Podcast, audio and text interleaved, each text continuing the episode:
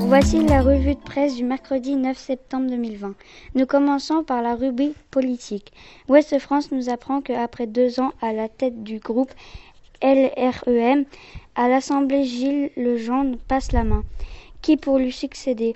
Réponse demain, Christophe Castanet figure dans le petit peloton des favoris. Tandis que la Croix nous dit que à l'Assemblée nationale, un intergroupe sera créé le 15 septembre pour coordonner LREM et ses alliés en attendant d'éventuelles candidatures communes aux élections de mars. Nous poursuivons avec la rubrique sport. Le Figaro nous apprend que la victoire Andy Schleck a gagné le Tour de 2010. À 35 ans, le cadet des frères Schleck, retraité du peloton depuis octobre 2014, affiche un éternel sourire quand il évoque la passion du vélo, tandis que la Croix nous dit que toujours très haut et très vite, cette année, tout a commencé par un jeu de quilles des coureurs qui dégringolent sous la pluie de Nice en 2020. Maintenant, je passe la parole à Yanis. Bonjour, je suis Yanis. Nous sommes le mercredi 9 septembre. Nous commençons par la rubrique internationale. Le Figaro nous apprend que le chaos politique au Mali pèse sur l'opération Barkhane. À la une du journal Figaro nous montre qu'après une cérémonie d'hommage mardi aux invalides pour les deux hussards français tombés dans le nord du Mali, l'état-major de l'opération Barkhane s'inquiète de voir la crise malienne anéantir la dynamique de ses efforts au Sahel. 45 soldats français sont morts au Sahel depuis le déclenchement de l'opération Barkhane en 2013. La Croix nous apprend que, en attendant, les sanctions de la CDAO sont maintenues fermeture des frontières et embargo sur les échanges financiers et commerciaux. commerciaux Nous poursuivons avec la rubrique santé.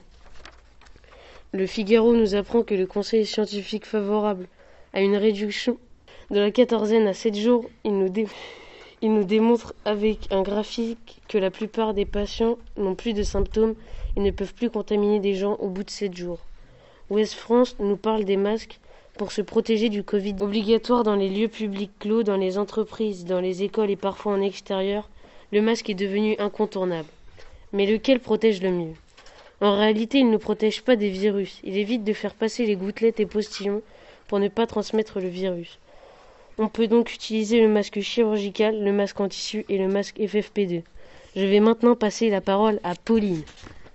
Bonjour, je suis Pauline. Voici la revue de presse du 9 septembre 2020. Nous commençons par la rubrique de l'hydrogène. La Croix nous apprend qu'un plan de 7 milliards d'euros pour l'hydrogène et une installation d'une pile à combustion l'hydrogène en Vendée qui travaille sur des prototypes véhicules électriques.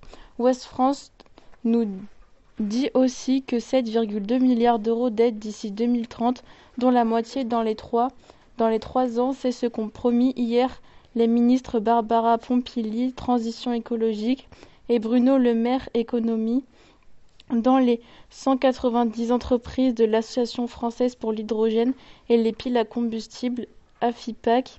Celles-ci ont déjà soumis 160 dossiers à l'État représentant 32,5 milliards d'investissements. L'hydrogène vert devra aussi remplacer celui qui est utilisé pour l'industrie, en particulier le raffinage pétrolier. Euh, je, passe, je laisse la parole à Timothy. Bonjour, je suis Timothy. Nous sommes le 9 septembre. Nous commençons par la rubrique Société. Journal Ouest France nous, apprend, nous apprend que les laboratoires faisant des tests sur le Covid sont épuisés. Les employés travaillent non-stop. Ils sont au bord de la rupture. Ils travaillent deux fois plus. Tiendront-ils longtemps? Toujours dans la rubrique Ouest France, parlons maintenant des masques. Les masques en tissu protègent à 90% alors que les masques chirurgicaux de 95 à 98%. Lequel choisir? Et maintenant la rubrique culture. Seul face aux zombies, film interprété par Will Smith, style apocalyptique, dans un univers de mi-vampire, mi-zombie, ce soir sur ce soir appris sur le courrier de l'Ouest. Maintenant le Figaro. La daronne drôle, apprentie dealeuse, film comique ce soir sur TF1.